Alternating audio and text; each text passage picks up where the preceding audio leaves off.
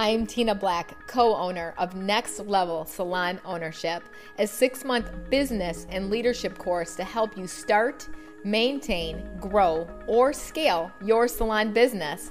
We believe there are five strategies to help you eliminate politics and confusion, increase morale, decrease turnover, and increase productivity. If you would like to get on our waiting list for the next course, please go to www.nextlevelsalonleadership.com. Is many people own their own salon or own their own business because they're unemployable, because a lot of them have bad attitudes and they're thinking, I can do this so much better than you can, so I'm gonna go do it. And then we're like, I did the same thing, trust me. And then I fell flat on my face and realize, are you kidding me right now, Tina? You need to go back and be coachable and be a follower and figure this thing out first. You yeah. know, practice good fellowship. So, talk a little bit about that and why you went into the salon business and all of that. Yeah, well, I I'd say the exact same journey, right? Like I ended up, um, and I'm so one thing I'm so grateful for is that um, relationships have been so important to me. And I, I got a hold of John Maxwell books in my early 20s. And those have been like pivotal to me as well, like just learning lessons about um, winning with people and all of that. So I was like the good girl with the attitude edge, right? Because like I did have these like deeper good intentions. I just had this edge on me. And um, so I was able to maintain when I left the salon with Rosalind after six years, I moved back into the city and I remember she told me, in Kelowna, you're a big fish in a small sea. In Vancouver, you're a small fish in a big sea. And I remember being like, oh no, I'm a big fish in a big sea. You're gonna see like, mm-hmm. and she mm-hmm. said it to me like in the most loving way. Um, and she probably knew that kind of what the challenge is, what drives me. Um, so you know, those words really stuck with me. And I went into Vancouver to really fight my way to get recognition and be the best in my industry in a bigger city. Um, and I went into chair rental. And so that was when it was my first experience of kind of managing all the parts. Um, and I did really love that. And I ended up renting a second chair and training my sister. And so I kind of got to grow into being an owner. But I still never imagined what was awaiting me when I actually was an owner and actually was leading a bigger team.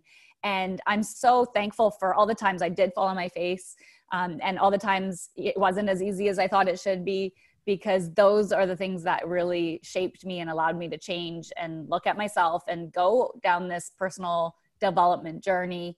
Um, because I wouldn't have had I not really been forced into it.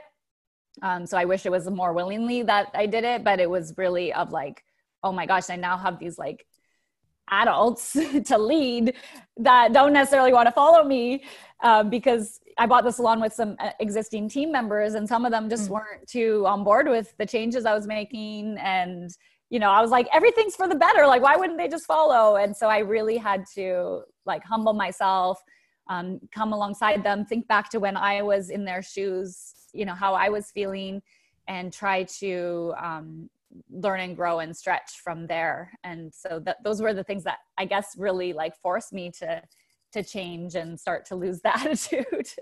Lose the attitude. I love it. I, I could call it lose your attitude not fix your attitude. Yeah exactly. Lose i i put down good the good girl with the attitude edge. That's that's that's you kaylee. That's really awesome. I love this because it's oh my gosh we have so much that we could share. So I want to just ask you real quick. So you had this salon with existing stylists. Did did they stay?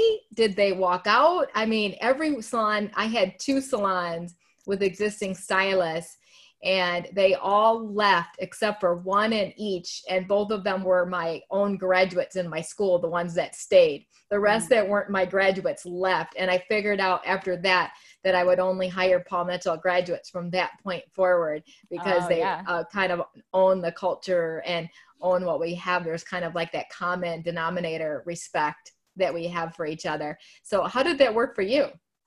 Yeah, it was interesting. We ended up, uh, no one left off the get go. Um, but the team did evolve over the year, next few years to come. Um, and some of it was my doing and some of it was their doing. Um, but I'll tell you a, one of the funniest stories where I think kind of was the pivotal mo- point of when I won them over. Because I came in and I was just like young and ambitious and ready to make changes. And um, I had moved, they had a really huge lunch bar and a really small color bar. And I was like, why do I have such a big lunch bar? We're here to do hair and do business. So we need a bigger color bar and a smaller lunch bar. And then there was another process that they were writing on a paper what they would charge on a sticky note, and then they put the sticky note on the desk. And I was like, we don't need to waste paper. We just put the number into the system and walk away. mm-hmm. And so I had just made these, you know, small changes that I thought were more efficient and streamlined and good for the business. And I had this one team member who was a little bit older and she would not stop doing the sticky notes and so it started to be like this war between us because I'd be keep hide, I'd hide the sticky notes because I'm like you don't need to do the sticky notes anymore, and she'd go in the cupboard and find where I hid them, and then she'd write it on her sticky note, and then she'd eat lunch at the color bar, and it was just like oh my gosh like why are you like resisting? And she was just like resisting me basically right? And the changes. And so i was able through what i learned with john maxwell like with connecting with people and um, you know just trying to understand her and where she was at um, I, I don't remember exactly what the the day was that things switched but literally it happened in a day when i won over her trust she mm. came and she did the she moved to the lunch table and she stopped using the sticky notes and she started doing things our way. And she's still there with the new so she did 10 years with the first owner 10 years with me and now she's there with the people who took over oh my um, the salon. So that was just such a success story that you know she came around and um, but it wasn't as you know it wasn't that easy. It was like a lot of work on my part to try to connect with her um, and i guess that's when i realized that you know they're not all just going to follow because i think my idea is good yeah oh my gosh so good Wow. Okay. There's so much we can unpack with this. I put down, um, in order to be a great leader, you have to be coachable. The number one challenge that I see in the industry with people, and especially my graduates, is that they don't choose jobs where they respect the leader or the mm-hmm. leaders or the team. They just kind of choose jobs that seem kind of comfortable. And so, because uh, we always say, practice the art of creative love, meaning love what you do, love who you do it with, and love who you do it for meaning that you respect them what what's that untold story for you that you did that that you've chosen you know really great mentors that you respect and so you become coachable because i think a lot of people that choose jobs they don't pick people that they really respect yeah i think um at first yeah i totally agree with what you're saying and um and it kind of goes in with like money comes later right, right. and Mm-hmm. And that really worked for me because um, I came from a family that didn't have money and I didn't really expect to make a lot of money. Um, and my first paycheck, I was like pretty thrilled with it, with whatever it was. It wasn't that mm-hmm. much money.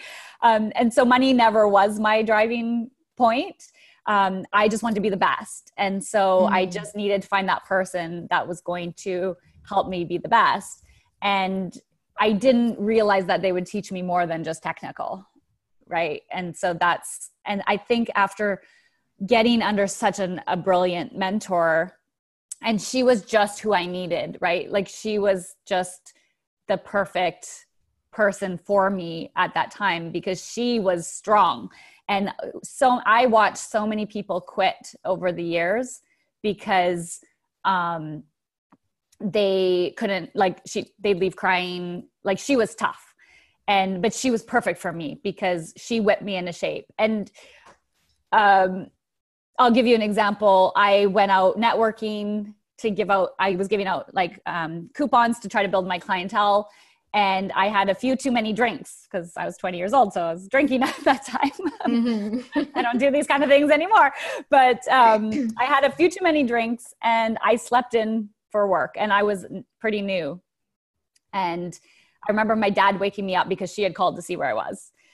And it was just humiliating, right? It was humiliating. And the stern look that she gave me, I decided that day that would never happen again. and I would never drink on a working day again. and you learned your lesson. And I just like, and I suffered that day at work. Like, I really suffered that day at work. And she just several times like whipped me into shape with, mm. you know, some of these bad habits that I had. Um, and she was just, you know, some people didn't like her approach, but it was a perfect approach for me um, to kind of, she just grew me up. like yeah. she just took me from this like bratty teenager, mm-hmm. kind of teenager still, and like really grew me up um, by kind of her ways of disciplining me, I would say. um, and so I guess that's like, so good that growth that I had just put it on my radar of that if you want to learn something, you have to learn it from someone who's been there and walked your shoe, the shoes that you want to walk to and you want to get there. And and so I started seeking out the mentors and um, Michael O'Rourke from Sexy Hair was another huge mentor for me. Yeah. Um, the way he ran his company and you know, yeah, I, I would so attribute good. all my success to having these mentors for sure. So, Kaylee, what I love about you and what I keep hearing is that you knew your identity so much, like you believed in yourself. You thought highly of yourself. And that's what I love about you because I think people that don't feel highly of themselves are going to choose mentors that they don't respect. And I want to go back to because we have uh, something that we call visionary leadership. And so the type of leader that you choose to be. And the interesting thing is, it's, it's kind of like a law of human nature. And so, really, only about 20% of people are visionaries that think on a higher level like you. And I believe it's people that actually know who they really are. Um, and they think higher of themselves because they, and that's why they want to be the best. And then 30% are about, they're the, uh, or 50% are uh, fence sitters they don't really know which way to go. They're kind of those followers. They'll follow either negative or positive, whichever way they get up in bed, you know? And then the resistors are that 30%. And I just had the epiphany just now that those resistors are kind of that the good girl with the attitude edge, but they um, never ever become coachable. And I see this so much in my schools, Kaylee and with hairstylists.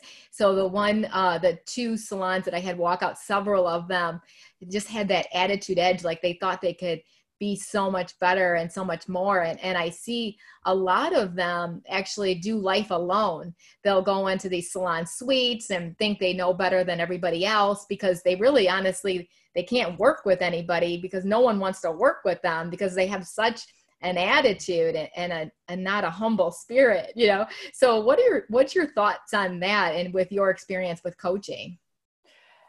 Yeah i well there, this is well this could be a long conversation. I know. We might want to go for 24 hours. i know. Yeah exactly. I honestly i still haven't figured this out and i'm so torn between this new way of thinking that i love which is um, really nurturing people and helping them to grow.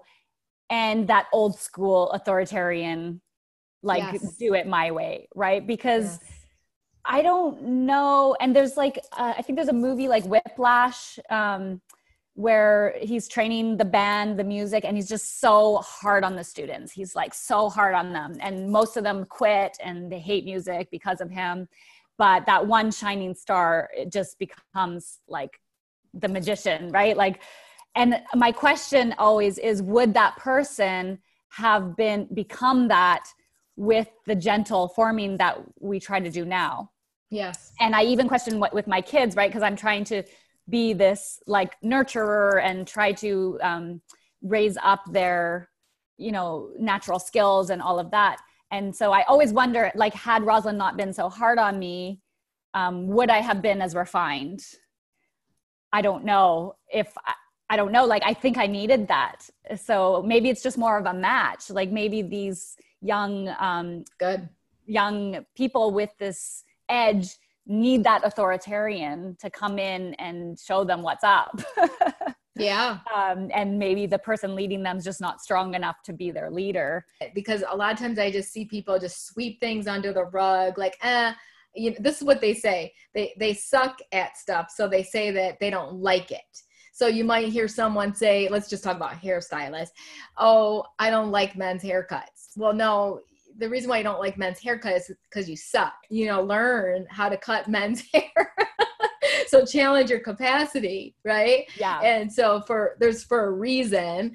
And same thing as salon owners, they'll say, well, I just don't like numbers. No, it's not doesn't that you don't like them. It's just that you suck at it. So what you have to do is train your CPA to put it in your language so you understand because guess who's paying you you are paying your cpa have yeah. them train you so that Thank you fall you. in love with numbers because as yes. an owner you should love numbers so what's that untold story for you that you've challenged your capacity and i love it it's almost like the law of the lid like you you keep pushing it and keep pushing it so why and how yeah, I had this talk with my sister because my sister's kind of my opposite. Like she just wants to homeschool her kids and um, you know have a huge family, stay home. She's not career oriented at all.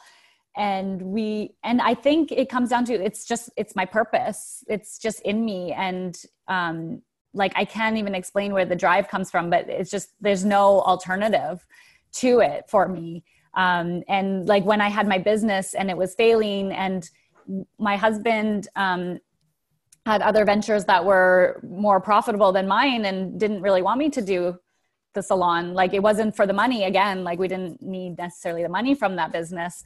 Um, and i was just like i like i can't not succeed. Like i need to know mm. how to make this work. And so i said give me five years and i need to turn this thing around. And like that's just what i need because he wanted to move to france. And so and i was like i need to like i need to make it work. I need to. And so it's just this like deeper mm. drive um of like it i just need to to get there or go there. And i don't even know if it's fully healthy or not. Hey everyone. I'm sean Chido, co-owner of next level salon ownership thank you for joining us today and be sure to check us out at nextlevelsalonleadership.com.